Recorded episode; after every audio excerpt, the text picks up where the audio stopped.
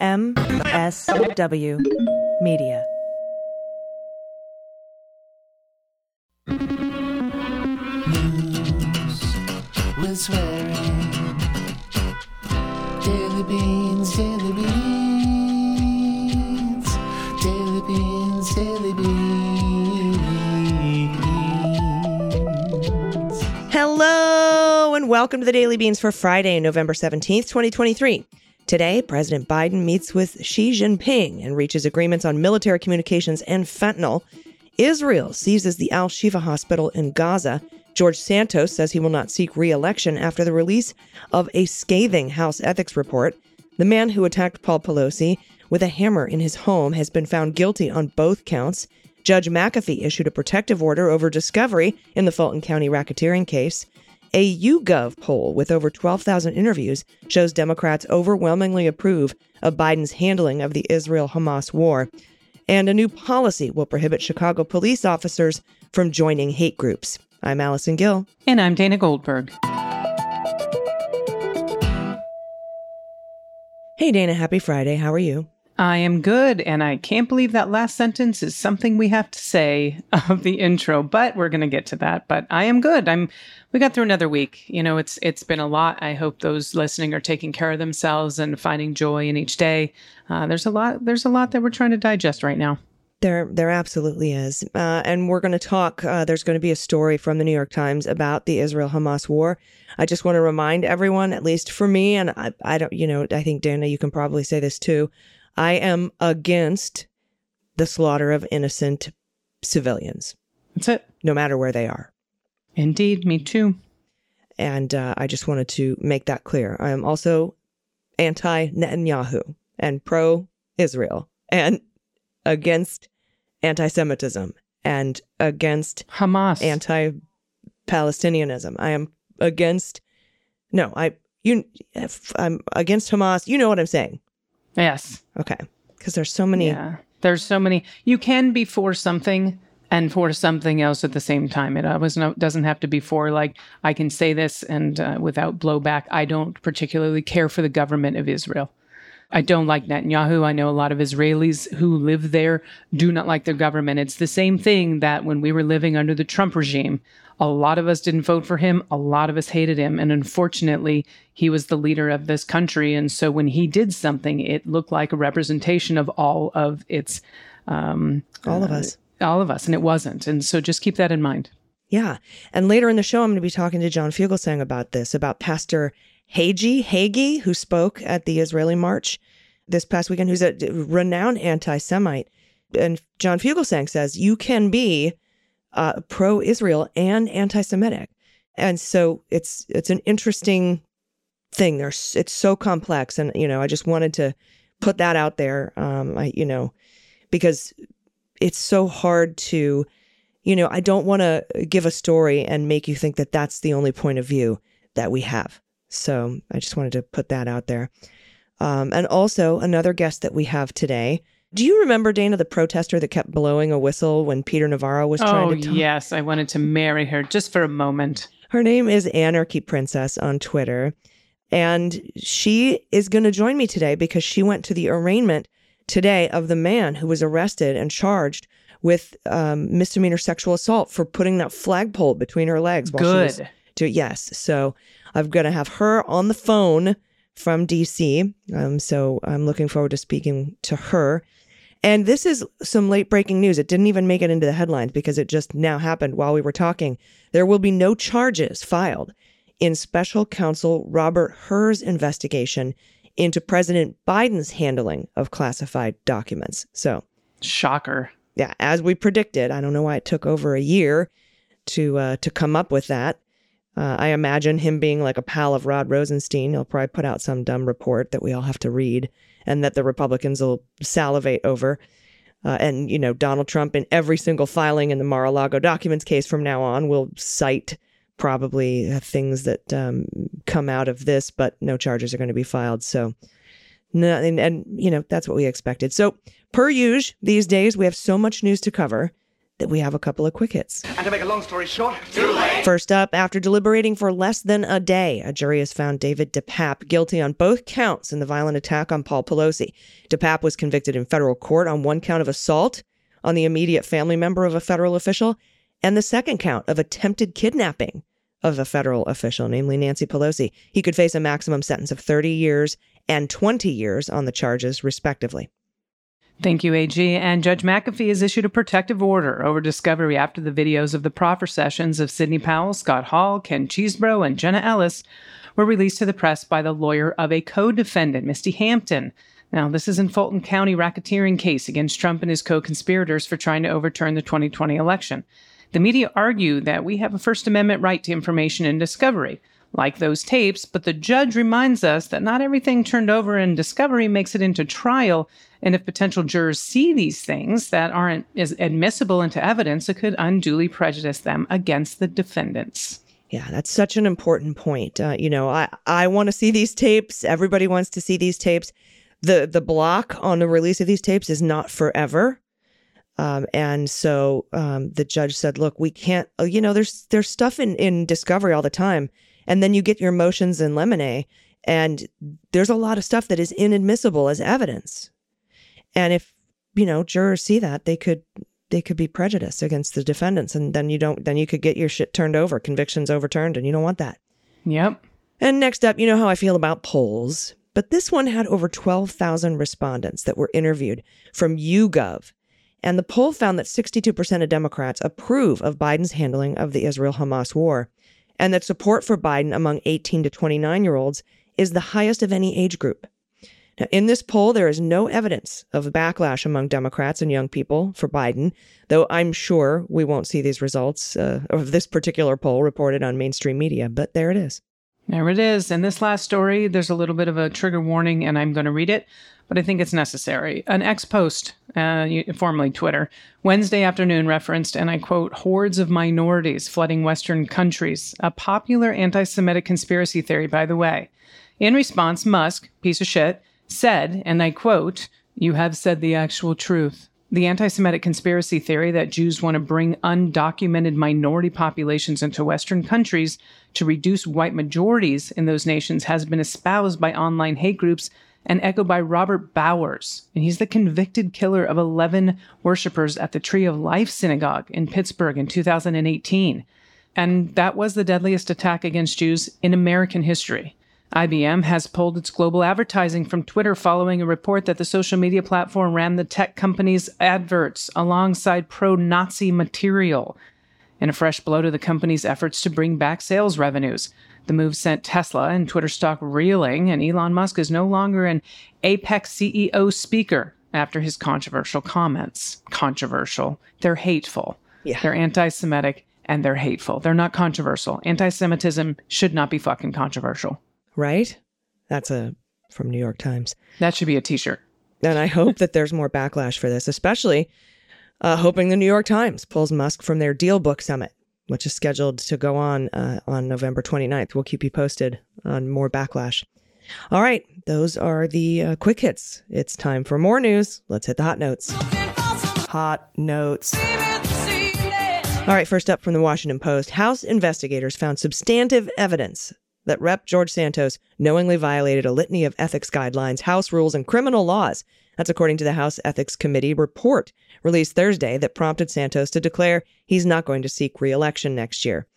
The report detailed a sweeping array of alleged misconduct that included Santos stealing money from his campaign, deceiving donors about how contributions would be used, creating fictitious loans, and engaging in fraudulent business dealings. Santos, the report alleged, repeatedly used funds intended for his campaign for personal enrichment, including spa charges and paying down his own credit card bills. Quote, Representative Santos's conduct warrants public condemnation. It's beneath the dignity of the office and has brought severe discredit upon the House. That is Rep. Michael Guest, a Republican from Mississippi, and Susan Wild, a Democrat from Pennsylvania. Those are the committee's chairman and senior Democrat, and then and that was said in a joint statement. Santos railed against the ethics committee Thursday in a lengthy post on X, Twitter, which he called the report uh, a disgusting politicized smear and claimed he was being stoned by those who have flaws themselves. He added he would not be seeking re election to a second term after all. reversing course from a previous announcement in April that he would. According to the report, Santos was given an opportunity to submit to investigators a signed written statement responding to the allegations, but he didn't do so. Santos also did not respond to the committee's request for documents to voluntarily testify or to provide a statement under oath. Investigators noted they believed any testimony from Santos, quote, would have low evidentiary value given his admitted practice of embellishment, unquote. It's a nice way to put it. The long awaited report lays out the conclusions of the committee's months long investigation in scathing language. According to the committee, investigators compiled more than 170,000 pages of documents and testimony from dozens of witnesses, including financial statements, to reach its conclusions. And here's a quote Representative Santos sought to fraudulently exploit every aspect of his House candidacy for his own personal financial profit. He blatantly stole from his campaign. He deceived donors into providing what they thought were contributions to his campaign, but were in fact payments for his personal benefit. It continues. He reported fictitious loans to his political committees to induce donors and party committees to make further contributions, and then diverted more campaign money to himself as purported repayments of those fictitious loans. He used his connections to high value donors and other political campaigns to obtain additional funds for himself through fraudulent or otherwise questionable business dealings. And he sustained all of this through a constant series of lies to his constituents, donors, and staff about his background and experience. Some of the more egregious findings were centered on a consulting company called Redstone that was founded by Santos under the guise of being an outside group helping Santos's election campaign. So he created a company that pretended was not his, that was his, that supported himself. However, Redstone was not registered with the FEC, and documents showed thousands of dollars from Redstone were transferred to one of Santos's personal checking accounts. The funds were used, among other things, to pay down his personal credit card bills and to make a $4,127.80 purchase at luxury brand Hermes and to make smaller purchases on OnlyFans. Investigators also zeroed in on several expenditures that were paid with campaign funds that could not be verified as having a campaign nexus. Those expenditures included $1,500 and $1,400 on Santos's campaign debit card at different spas, both noted as Botox in expense spreadsheets. How many fucking units of Botox are you getting at $12 a unit to run up a $1,500 bill? I mean, I mean, okay, just saying. Guest is the representative. Uh, he will file a motion to expel Santos on Friday morning. That's according to a person familiar with the plans. The House can consider the motion upon its return from holiday break on November 28th. By filing the expulsion motion himself, Guest adds credibility to the resolution after lawmakers were hesitant about voting to expel Santos earlier this month when the question was brought forth by fellow New York Republicans. Almost 200 Republicans and 31 Democrats voted against expelling Santos in fear that it would establish a precedent to oust lawmakers without receiving due process. After the report's release Thursday, several lawmakers who voted against expelling Santos earlier this month said they would now vote to expel him. It's still an uphill climb. They need they need um, two thirds members. It's still just gross. I mean, come on. Mm-hmm. Uh, I do hope that there's a Democrat in that area that will run because that seat is flippable. It is. All right. I just can't get over the fifteen hundred dollar Botox thing. like my old ass gets like fifty eight units. What is he doing? What is he? Oh even- my God. I don't understand. You see how much Botox they use to freeze his assets. That's what I'm about to see. Okay. This is from Reuters. U.S. President Joe Biden and Chinese leader Xi Jinping agreed on Wednesday to open a presidential hotline, resume military to military communications, and work to curb fentanyl production. Thank God, showing tangible progress in their first face to face talks in a year. Biden and Xi met for about four hours on the outskirts of San Francisco to discuss issues. That makes me laugh, the outskirts of San Francisco, to discuss issues that have strained U.S. Chinese relations. Simmering differences remain, uh, particularly over Taiwan. Now, in a significant breakthrough, the two governments plan to resume military contacts that China severed after then House of Representatives Speaker Nancy Pelosi visited Taiwan in August of 2022. Biden said, We're back to direct, open, clear, direct communication on a direct basis. That's quite the quote. Listen, I love my president, but that's quite the quote. It's a lot of directs. Lots of directs. In addition, Biden said he and Xi agreed to, meaning the other. He said, she said. he said, she said, uh, agreed to high level communications. Uh, quote, he and I agreed that each one of us can pick up the phone, call directly, and will be heard immediately. Now, Biden and Xi agreed China would stem the export of items related to the production of the opioid fentanyl, a leading cause of drug overdoses in the United States. He says it's going to save lives. That was Biden, adding he appreciated Xi's commitment on the issue. Under the agreement, China will go directly after specific chemical companies that make fentanyl precursors. And this is from a senior official. That's what they told reporters. He vowed to, and I quote, trust but verify Chinese actions on the drug. Ugh, I sure hope they do the right thing. The two leaders also agree to get experts together to discuss the risks of artificial intelligence. And a Chinese president, Xi signaled that China will send new pandas to the United States, calling them envoys of friendship between the Chinese and American peoples. I'll take one of those. Hmm. And this is the quote We are ready to continue our cooperation with the United States on panda conservation and do our best to meet the wishes of the Californians so as to deepen the friendly ties between our two peoples. That's what Xi said Wednesday during a dinner speech with business leaders. Bring on the pandas. They're the cutest damn things. That's what she said. They're just a bunch of. Stop it. They're just a bunch of drunk humans in panda costumes. Uh, they're adorable. Um, the thing that uh, That's is kind of missing. the thing that's kind of missing though is um, the human rights violations. Uh, Oh yeah, there's this. that. But um, incredible progress on uh, reestablishing military to military communications. That's so important, and as is the fentanyl.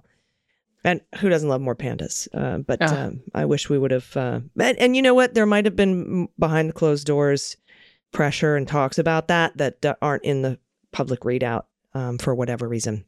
It could be. I do believe that pandas should be the peace offering in any conflict. That's not a bad idea. Thank you. Yeah. I might accidentally start a war if someone's going to offer me pandas to stop, just so you know. I like red pandas. okay. Oh my God, they're cute. I know they put their arms up when they're scared. Oh, Yeah, they're like, yeah. and then they try to scare people with their arms. Oh, Yeah. and they're the just so adorable. All right, we digress. We do. All right. This is the story I was talking about um, in with the Israel Hamas war. It is from the New York Times. I'm reading from the New York Times here. Israeli soldiers on Wednesday morning stormed that hospital, Al Shifa, searching its corridors and rooms for evidence to support Israel's assertion that the sprawling medical complex doubles as a secret military command center. Over the course of the day, they hunted for weapons and interrogated those they found inside, according to both Israeli officials and Palestinians at the hospital. The early morning raid was seen by both sides as a watershed moment in the conflict, capable of shaping the pace and extent of the war. That's how big a deal this is. Israel says Al Shifa, a sprawling complex in Gaza City, conceals an underground military base and has presented its capture as a key metric of Israeli success. Now, the Israelis also say that Hamas's use of the hospital highlights how the group defends itself with human shields. Biden called it a war crime. Uh, Hamas and the hospital's leadership have denied the Israeli assertions. Al Shifa, they say, is nothing other than a medical center and sanctuary for thousands of people uprooted by Israel's strikes on Gaza. For Palestinians, the Israeli military's focus on a major hospital, when such facilities are typically off limits during times of war, is proof of its disregard for Palestinian life. What Israel finds there, or what they don't find in the hospital, could affect international sentiment about the invasion and influence the negotiations taking place on freeing more than 200 hostages being held by Hamas. 18 hours after the raid on the hospital began, the Israeli military released photos and video that said it that backed its assertions that it was being used as a as a cell, like a, a terrorist cell for Hamas. It distributed images of 13 guns that it said its soldiers had discovered in the hospital, as well as a statement saying that it found a military command center in the hospital's MRI unit. In a video taken at the hospital, a military spokesman, Lieutenant Colonel Jonathan Conricus, displayed caches of guns, ammunition, protective vests, and Hamas military uniforms, some of which, he said, had been hidden behind MRI machines and others in nearby storage units. Again, this is the uh, Israeli Lieutenant Colonel Jonathan Conricus. He's uh, in the IDF. The New York Times was unable to verify the, the provenance of the weapons and equipment in the images or assess the claim of the command center's existence. Apart from a gunfight outside the hospital at the start of the raid, there were no reports of clashes with Hamas gunmen at the site.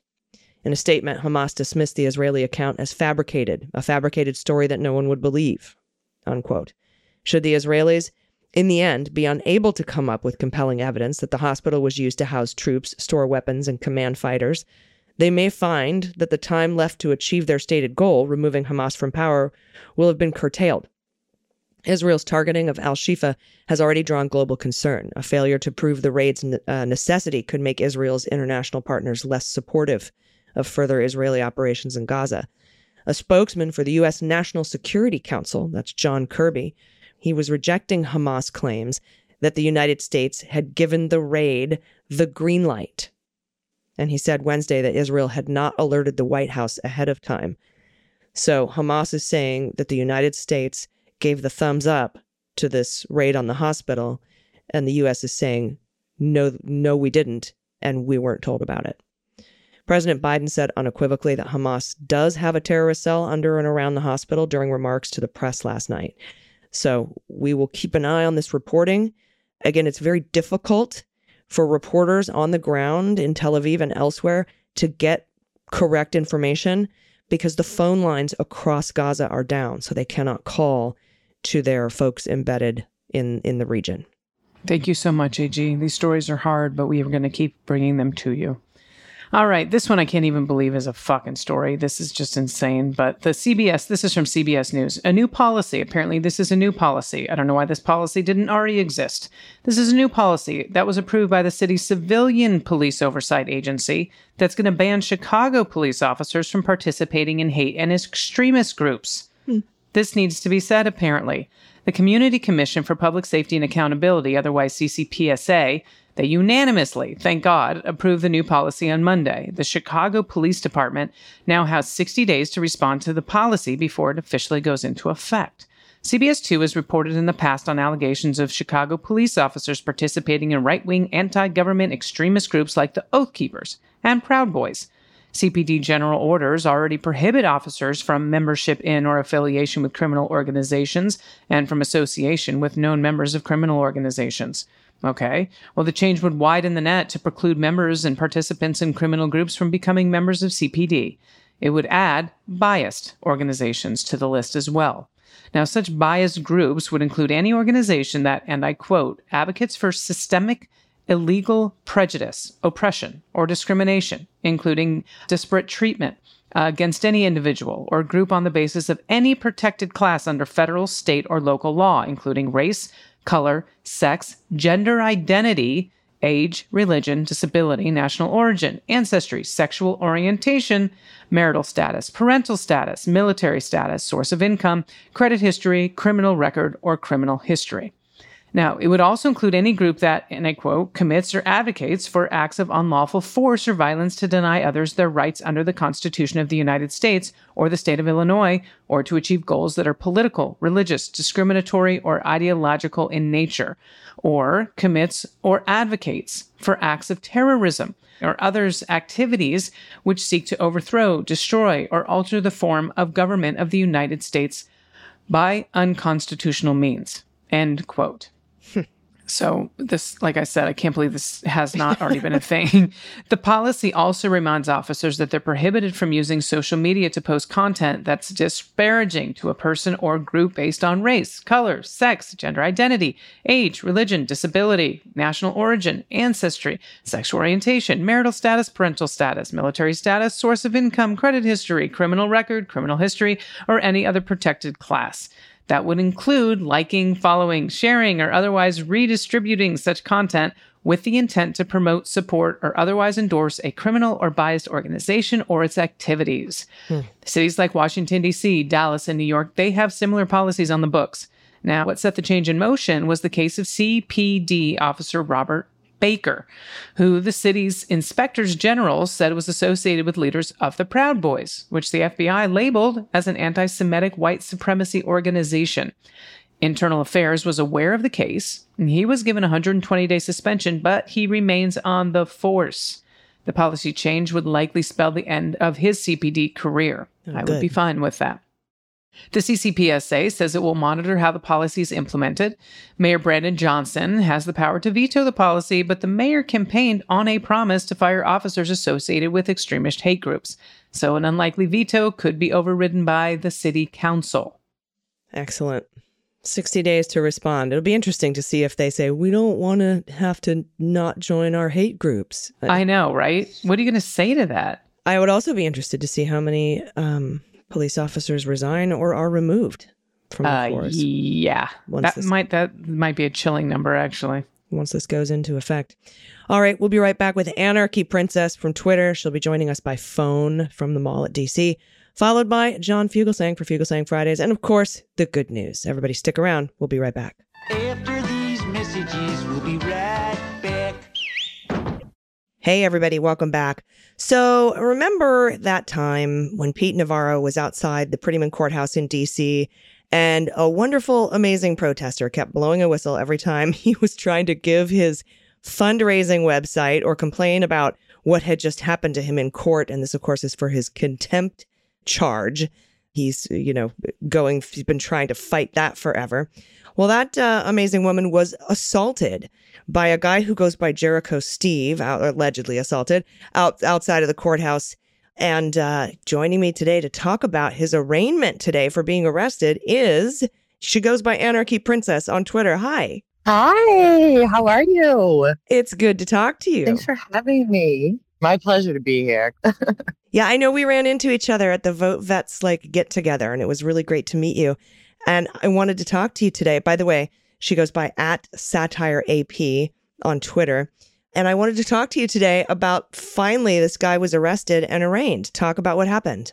Finally, like two months later. Um, well, he, turns out he had a warrant since 921 and he was in Pennsylvania.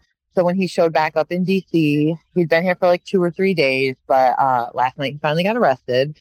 So, backstory what happened, uh, you know, I had been trolling Navarro a few times, and the third time that Navarro showed up in court, his security came that day. And then he also had a staffer, this woman, Joanna, and someone from OAN, you know, that like right wing news source or whatever. Um, and they all seemed to be conspiring to keep me away. Uh, and they were having conversations with Jericho Steve and this other guy who's actually an insurrectionist. He's the yellow sizzler for the sedition hunters. Um, and I knew them from Freedom Corner, which is where the traitors, Ashli Babbitt's mom hangs out. Um, so I saw them all like having conversations and conspiring to keep me away from Navarro. So I filmed some things, you know, I made some comments to them. Um, and this is now the third time I'm seeing Navarro. Navarro comes out. Jericho Steve, who is known to assault counter protesters with this flagpole. He always has this flagpole. He's assaulted me with it before in front of the Supreme Court. Um, he's assaulted another counter protester. He was making threats to assault this other counter protester, this whistle guy. So anyway, I already knew he was going to be an issue. Uh, so Navarro comes out. Everyone's trying to block me. Jericho Steve shoves me. He like pins me against the cement block. Um, I like talk smack to him and move away. Navarro gets irritated because I'm still like in his face. Like he can't keep me away, even though there's like 10 people, right? So he goes back inside. There, a few minutes goes by. Navarro comes back out, and again, everyone's trying to keep me out of the way. So I see a little, a little opening, a little space, and I weasel my way in there. And Jericho Steve is right behind me, and he has that big flagpole, and he like sizes me up. He's behind me, um, and takes the flagpole and shoves it. The police document says in between my buttocks and groin area. So he he he did penetrate me with this flagpole. Um, and so I immediately, you know, I'm like, you know, yelling like, "What the hell?" He just shoved this flagpole in between my legs, and Navarro turns around. Navarro's right in front of me, and Navarro's face is like, like shock, like he's like, "Oh my god!" Like I, I messed up, right? So, um, I I end up it ends up being park police jurisdiction because there's a uh, John Marshall Park is right outside of the courthouse where Navarro was having a little press conference. So I file charges with park police. A few days go by, um, and they roll up on Jericho Steve while he's at Freedom Corner, and he refuses to identify himself. but they noticed the flag, the flag pole.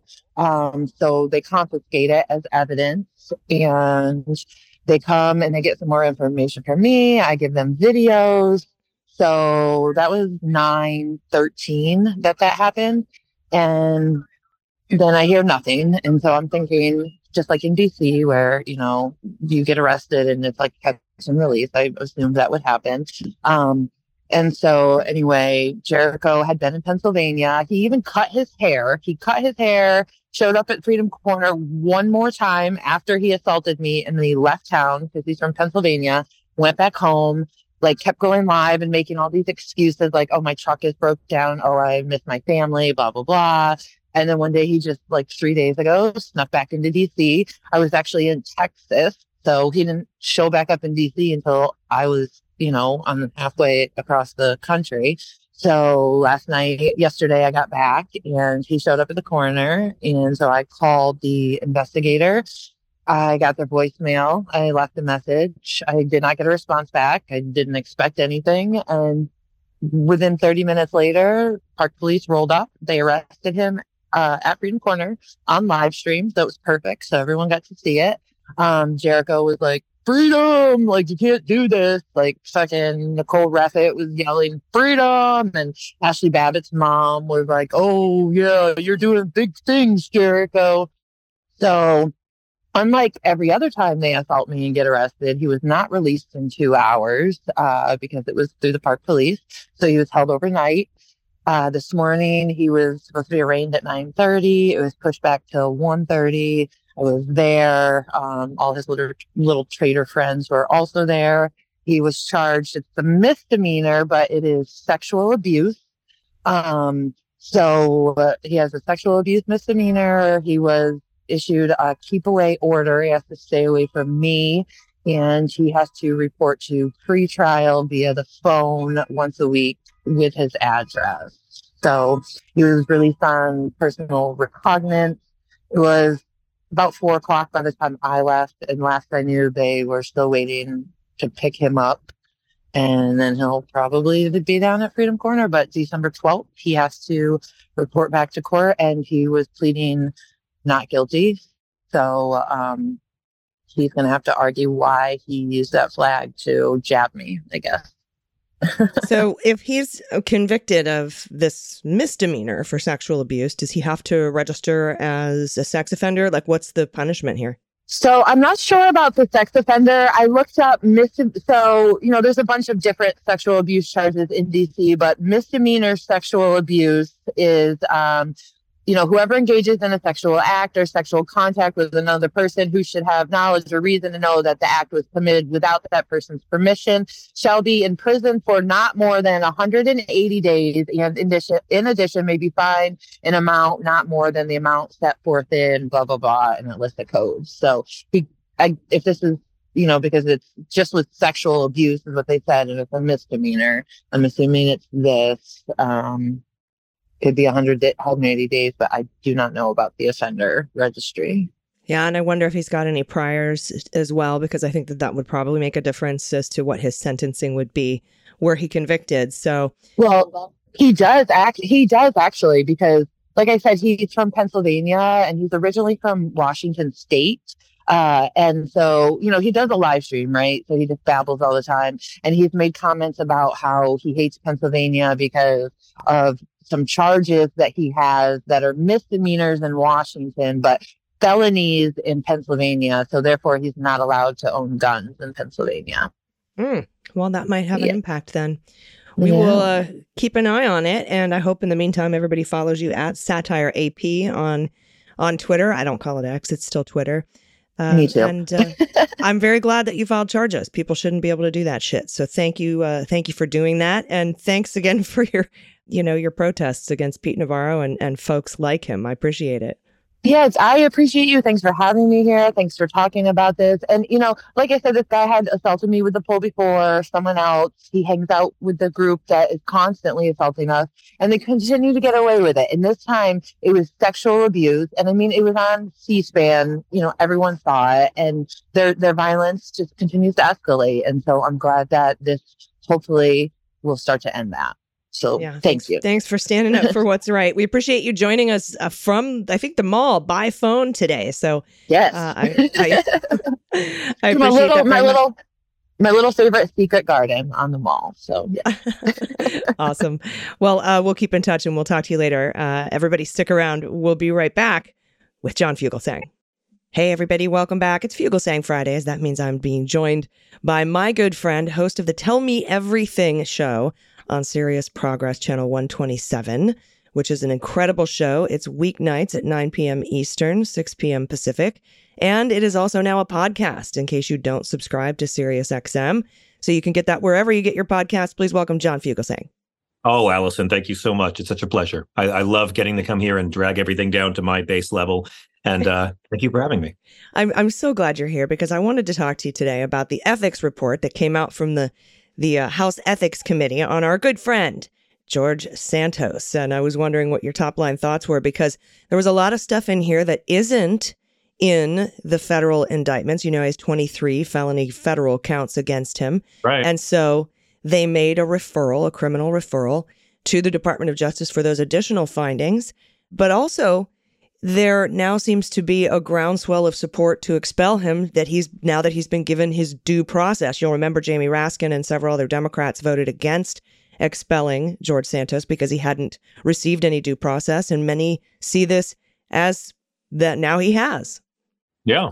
Yeah. I mean, well, I, you'll have to excuse me because I, I didn't know that using campaign funds for personal gain is the sort of thing congressmen call each other out on now. So, you know, uh, wow, what a shock. Um, and using it for Botox too. So I respect that. Botox is 23 years old this year. Don't look surprised. Uh, but in the case Uh-huh. of Santos, you know, I, I look, I think Democrats are nuts to let him go away. They're crazy to let this guy go. I, I agree with Congressman Raskin that he deserved his due process. I still think Al Franken deserves his. And he's had it. I mean, he committed fraud. He willfully violated the Ethics in Government Act on his financial disclosures. He knowingly had his campaign file fake reports with with the FEC. I mean, they they found so much more than we already knew. It's substantial. And I think you're right. There's a better chance than ever of him being removed from office. But, you know, for me, what does that lead to? I mean, the GOP has a four seat majority now in the House, and they're not going to want to lose that. So I bet you're not going to see him expelled. Um, Democrats are in a tougher place. I think I've said on your show before, Democrats should want to keep George Santos right where he is. And every day you should pick him up by his ankles and beat the Republican caucus with him because he is the face of that party. And and here, here's my thing. I think he deserves to be. I think he deserves to be the face of this Republican Congress, this doughy compost heap of festering lies. He's such an empty shell, hermit crabs can live inside of him. But I mean, when you look at how many lies he told, that he lied about his religion, that he lied about 9 11, um, that he lied about his financing. I mean, he he he should lead this party. This is the party that lied about weapons of mass destruction, and they lied about being greeted as liberators. They lied about death panels that Obama wasn't born here and COVID's going to go away with the with the warm weather. So, you know, I think he deserves to be there. Uh, but we'll see how it all plays out. I think we have to remember his seat will go to a Democrat no matter what. It is Long Island and it is conservative, but it's from a district that Biden won by double digits. So either way, um, they can get rid of him and have another placeholder come in and vote R for the next year. But I'm sad to say this will be the end of his political career until he gets the inevitable show on Newsmax. yeah, and yeah, the inevitable show on yeah, and whatever podcast he decides to create. But he has announced he is not running for reelection in that seat. Does that change the calculus at all for whether you keep him in or expel him? I think he's counting on that changing the calculus that they will keep him in. That it would be too much trouble and effort to go to it. Um, and I hope the Democrats can fundraise off him for another year and a half. But, you know, again, for me, like George Santos is a gay immigrant for Donald Trump. That to me is proof that there is a God and he loves us and he wants us to laugh. Gay immigrants for Trump. And then, you know, we can talk about people not running for reelection. Manchin has announced that he is not running for reelection and told Welker on uh, Meet the Press that he is absolutely considering a run for president. What are your thoughts there? I mean, it was pretty fascinating. I don't know if you were surprised by that or not. I I I wasn't. He's doomed in the seat. He cannot hold his Senate seat. It's kind of a miracle we've kept a Democrat in office as long as possible. And I've had to say many times to my Democratic friends who want to get rid of Manchin, it's like, well, that's one fewer vote for women's reproductive rights. I mean, we can't take away from Manchin the good things he's done. Um, and I, I hope he enjoyed being president of the United States for uh, two years because he really was the most powerful Yeah. in our union for a very long time. But you know, gone are the days when a Jay Rockefeller could comfortably be a Democrat from the great state of West Virginia. It's just never going to happen again. Manchin is a guy who is responsible for so many of the problems we see in our government right now. He takes in millions and millions from uh, high corporate donors, but there are no billionaires in the state of West Virginia. All of his money comes from out of state. And and we know this. We know exactly what he's done, what he and and and Sinema have done. For a long time I was saying, why can't we bribe them? Why can't we the people buy off Manchin and Sinema? I right. think- Like, let's start a GoFundMe. How much would we need to raise to get him to? I call it bribe back better. I mean, I, I'm sorry, but I think we can bribe our elected officials better than lobbyists and super PACs. Um, I think he is very willing to run for president and get uh, Donald Trump elected. And I think there's going to be a lot of money thrown at him to make that happen. We are now in the run third party and get Donald Trump elected industrial complex. And I never thought I'd see Joe Manchin on the same team as Robert Kennedy, Cornel West, and I don't know, is Roseanne running yet? I mean, Jill it's just Stein. yeah. Mhm. Yeah, Jill. Now Jill Stein's back in there again. I mean, you know, Vladimir Putin's friend. It's there's going to be a lot of people running to try to get Donald Trump back in office, and I think at this point, the thing I like most about Joe Biden is how much evil billionaires don't like him. Yeah, and I wonder what happens when Donald Trump has to go to prison and is not the nominee. Do you think that'll happen? I mean, I don't think he's ever going to jail, and I think he will have no trouble being the nominee. I think any convictions he has, and he will have convictions, but they'll be on appeal by this time next year. I mean, the RNC is going to be in August, and they are going to nominate a convicted felon to be president. It's it's going to happen. For a long time, Allison, I've I've I've said, well, I think there's going to be a contested convention, and they'll probably throw in Glenn Youngkin then, and he'll be Can't the do that now. can't do it now. God bless the voters of Virginia. God bless an off off year election. Glenn Youngkin, as the great beige hope, is finished. So, I mean, I, I, I kind of feel like, you know, Biden could beat Ron DeSantis. Biden could beat Nikki Haley. And we know Biden can beat Trump. Yeah, uh, I mean, a lot of people are like, I, I hope Trump is is the nominee. But then when you think about these third party considerations, um, and I personally don't think that. Well, I think that Jack Smith is going to argue against him being out uh, on you know pending appeal, like Bannon is right now for his misdemeanor. Uh, but w- you know, we'll see what ends up happening. A lot can change in a political landscape in six months, eight months, a year, as you know. I don't. I don't see Trump being a Bobby Sands figure, like like in the IRA, actually running for office from behind bars. Mainly because Bobby Sands did a hunger strike, and I don't think Donald Trump could do. A, I mean, maybe a couple of hours he could he could maybe uh, do a hunger strike, but by five o'clock he'd need more Big Macs. or another taco bowl. That Mexico pays for. Um, moving on to uh, some other folks in the Ruckus Caucus, Tuberville, again blocking military promotions um, and uh, incensing some Republicans, but uh, bringing some along. Mike Lee was helping him, uh, helping Tuberville block these things. But Lindsey Graham went on the floor and said, if you bring forth a rules change resolution that will allow these folks to be um, promoted and block, I will vote for it. Although Mitch McConnell has said he's against it. We do have a resolution that came out of the Rules Committee, nine to seven along party line votes, to change the rules, basically, to allow these promotions to go forward.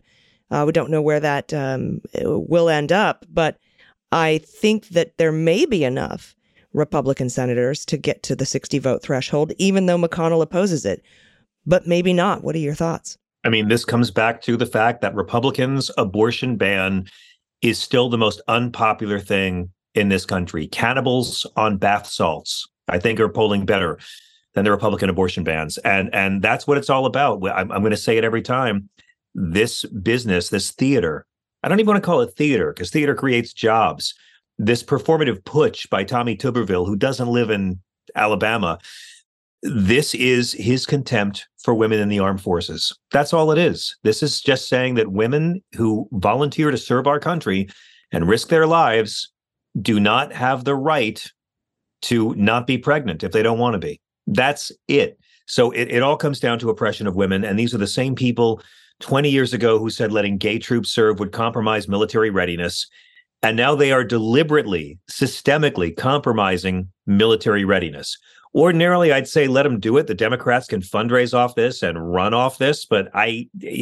This is handing a gift wrap package, Allison, to the Democrats, and I don't know if they're going to be able to do anything with it. I mean, it destroys yet again the argument that the GOP really cares about our armed forces. They don't. They care about power. They care about votes. They care about getting donations. They care about staying in office.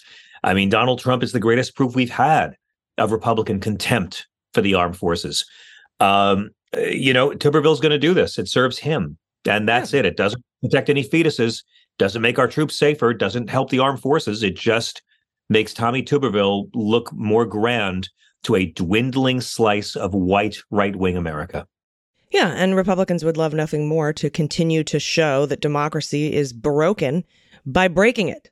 Right. And uh, by threatening national security, they would love it if we were victim of a terrorist attack while our military is compromised. Um, as much as it pains me to say it, most Republicans, I think, see it that way because they could pin it on Biden, despite any American lives lost or any terror. You mean you mean like like if Republicans, let's say, I don't know, voted to kill embassy security, mm-hmm. and then we were attacked at the consulate in Benghazi, and Republicans blamed Susan Rice for months, and then when that failed, they blamed Barack Obama for a year, and then when that failed, they blamed Hillary Clinton for two years, and never once blamed the goddamn terrorists. Yeah, it sounds like some Republicans I know. Yeah, they it, they kind of have a history of doing that. And then finally, before I let you go, there was a, a, a march on Washington, and Pastor Hagee, Hagee, I don't even know how you say his name, was an odd guest at that um, at that particular march. Talk about your thoughts on that. I mean, you know, look, I, let's let's go to the third rail. I I, I will say that uh, I think the people of Israel deserve better leadership. The people of Palestine deserve better leadership. The people of Israel deserve to live in peace and security with a neighbor that recognizes their right to exist.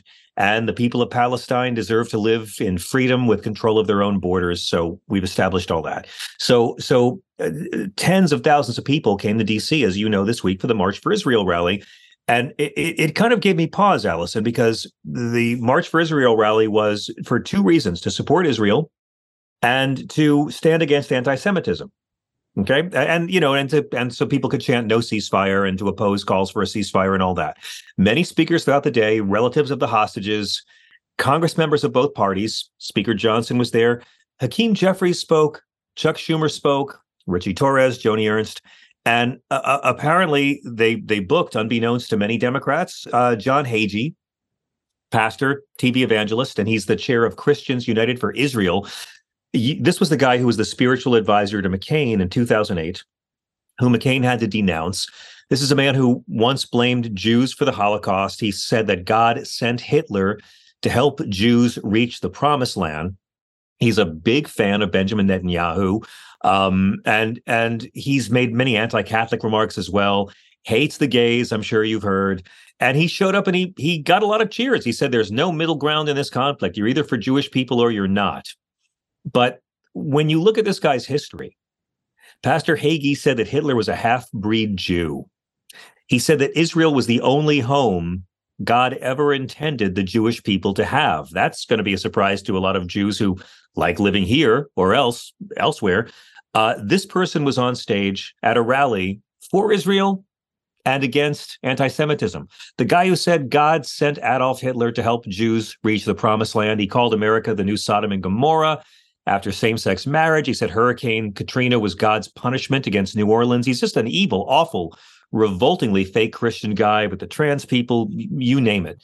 And yet he's allowed to speak on this stage. Hakeem Jeffries and Senator Schumer are sharing a stage with this guy. J Street, which is a liberal Jewish organization, said a dangerous bigot like Hagee should not be welcomed anywhere in our community, period. But but here's why he was there. He cares a lot about Israel but he doesn't care about Jews because so many of our right wing Christian loved ones, they believe that Israel is necessary to bring about the end of the world, and then the Jews can be eternally damned and Jesus will return. This is all this end times shit that has nothing to do with the teachings of Jesus. It's like Bible fan fiction in the Bible that at some point the Antichrist arrives, Jesus and the dead people rise, the rapture ensues, people are lifted into the sky. None of this is in the Bible, by the way. The word rapture never appears in the Bible, but everyone left behind has these years of tribulation and disaster.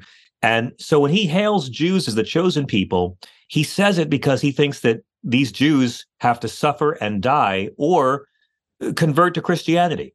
He represents the type of Christianity that thinks we have to save Israel so Armageddon can happen and Jews will die or convert to Christianity when Jesus raptures the church. And so I, I, think it's really important to distinguish that he proved just like you can be against Netanyahu and still be for Israel, you can be against Hamas and still be for Palestine.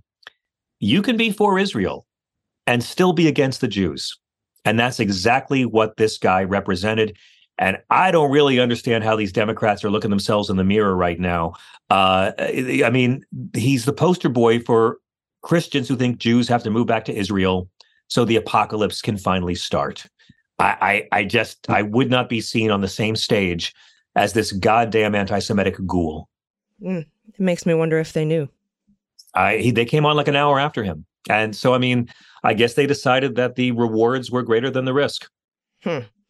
Well, good times. I, I, mean, that's and that's that's what's driving all of this. Mike Penceism, Allison. We've talked about it before. Right. They they they believe they don't believe anything Jesus actually says and Jesus says time and time again in the Bible you will not know the hour nor the day when this happens. But they don't care. The spiritual narcissism is why they know they're going behind God's velvet rope.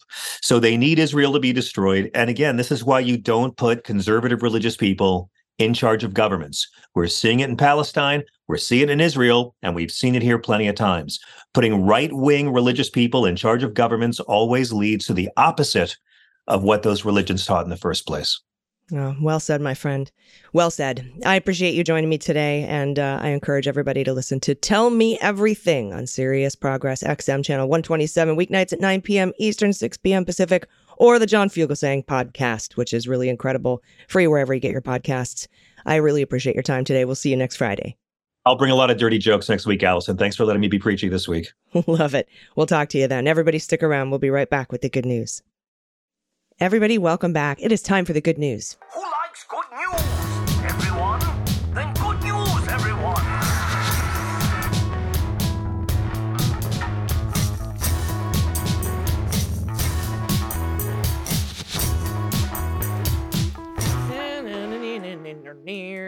Good news, good news. I love the good news on Fridays. Everybody send in your good news, whether you have confessions, corrections, if you want to play what the whatever. I mean, what the mutt what the hell is in that shell or just what the shell.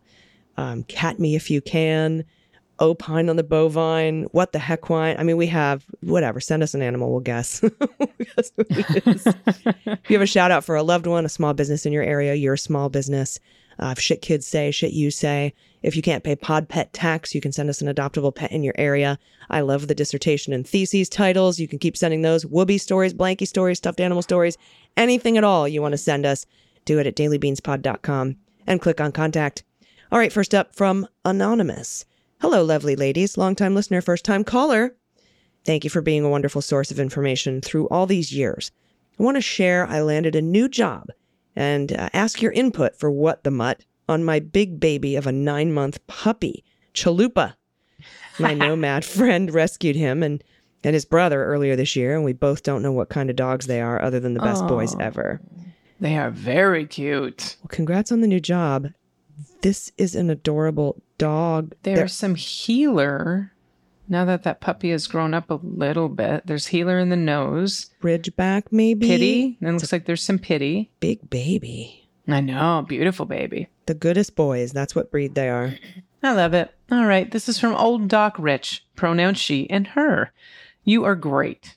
In the ominous rhetoric episode, AG, you referred to Susan. Oh, maybe it's Suzanne Craig. Is it Susan Craig? You would know because it's the um, Trump finance, the Pulitzer that won the Pulitzer. Is it Suzanne or Susan? Uh, I think it's Suzanne. Okay, great, because otherwise there was going to be a correction. You referred to Suzanne Craig, who won the Pulitzer for Trump's financial reporting at the New York Times, as Anne Craig. Now, you probably just ate the beginning of her name, and I just wanted to make sure her name got out there correctly. So maybe I wasn't the right person to read this story. You are great. Here's a picture of a very good dog. Look at a good puppy. Yes, Suzanne Craig. I, I Yes, must thank have just you. eaten the first part of that name. You're right. Look, got the tennis ball ready to go. Yep, ready to go. Adorbs. Thank you for that, old Doc Rich. Next up from Anonymous, no pronouns. I graduated from Presbyterian College, a small liberal arts college in upstate South Carolina known as the Blue Hose. We even won a weird mascot contest during March Madness a few years ago. The long running joke is what the hell is a blue hose? Well, ESPN had a hilarious and hopefully unintentional answer. They spelled it hose, H O E S. Here's the official answer. The nickname Blue Hose began in the early 1900s when sports writers referred to the Presbyterian College athletic team as the Blue Stockings. Ah, because of the blue socks they wore. Writers used the term stockings and hose interchangeably over the years. The Blue Hose. But I love that ESPN called it the Hose Hose. That's very fantastic, especially for a Presbyterian college.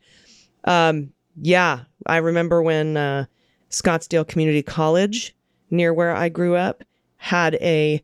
They wanted to have a new mascot and new colors in the '60s, in the late '60s. So they they had entries, you know, Okay. and people got to vote. And remember, like Boaty McBoatface, uh, this it's kind of what happened because their their colors are hot pink and green, and their mascot is the artichoke. So, and it's still to this day the Scottsdale Community College. So College good. Artichokes. Yep, love it. Thank you so much for that uh, entry.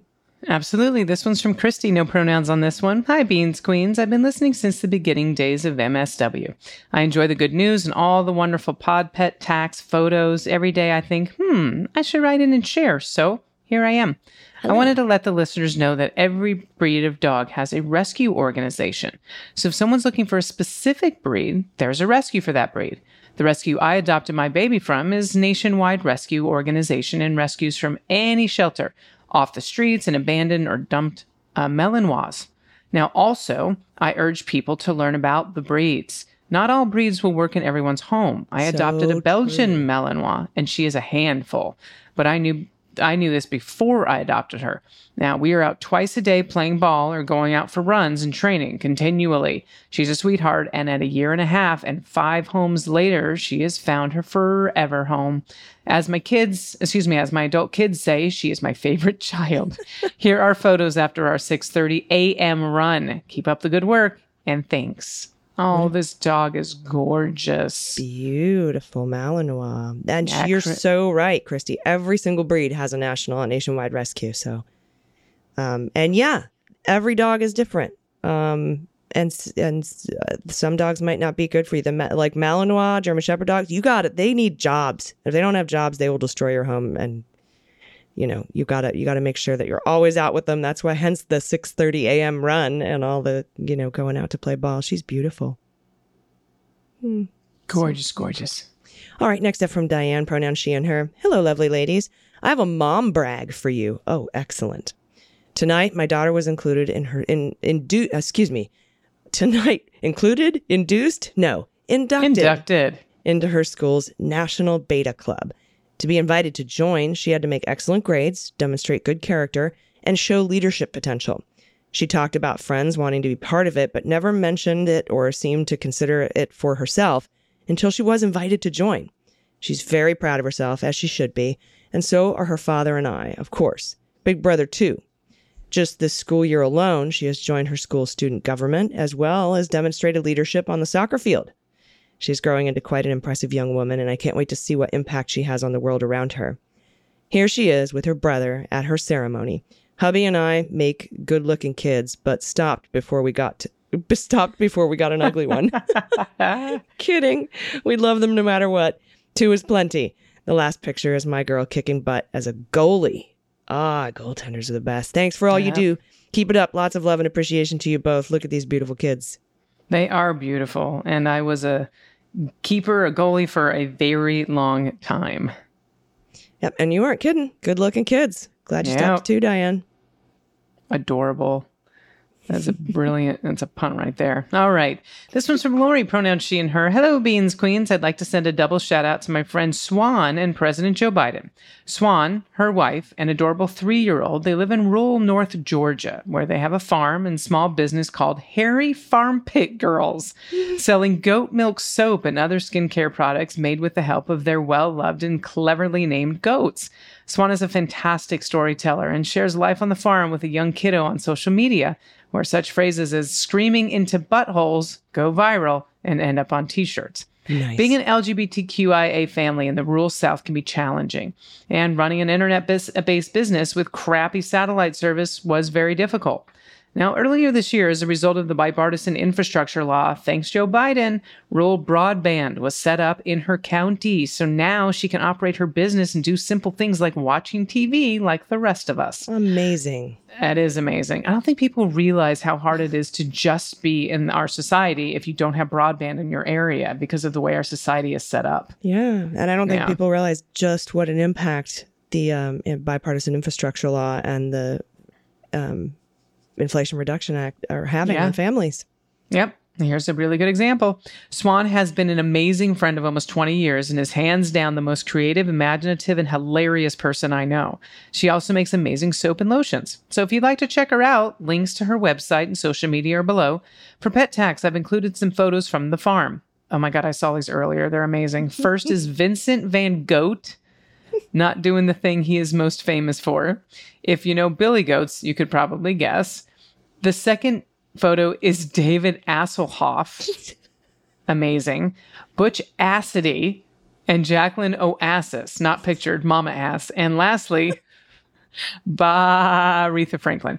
All right, we'll include the links to the description. And the website is Hairy Farm Pits Girls, just like it sounds H A I R Y F A R M P I T G I R L S. HairyFarmPitGirls.com. On Facebook, it's the same thing, Hairy Farm Pit Girls. Instagram is at Hairy Farm Pit Girls. So go get some goat milk lotion and soaps from this incredible family, Swan and her family out there on the.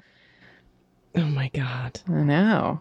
Vincent Van Goat. And then look at the look at the donkeys. David Asselhoff, Butch Assidy, and Jacqueline. Oh yeah. Mama Ass. Not pictured. I love this so so, much. I should say Swan and the family because I don't know Swan's pronouns from the story. So I just wanted to correct myself right away. These photos, the three donkeys are definitely my favorite. Brilliant names. So good. Oh, thank you for sending that in. I love that shout out. That was a great one. And thanks to everybody for all your contributions. Friday Good News is always ah, it's just uh it's just a wonderful thing. Uh, I'm gonna rest this weekend. I'm a little bit under the weather. On uh, Monday night, I went out to the, my local pub and tavern that I started working at in like over 20 years ago. Um, is, is closing. It's um, changing ownership, and the new owners are stupid. So uh, we had a one final night there. I mean, there was like 200 people in a place meant for 50. And um, we're all now we're we have a like a Facebook group, and everyone's like, "I'm sick. Are you sick? Yeah, I'm sick. Oh boy. got sick. Uh, it's not coronavirus. I tested. It's not coronavirus.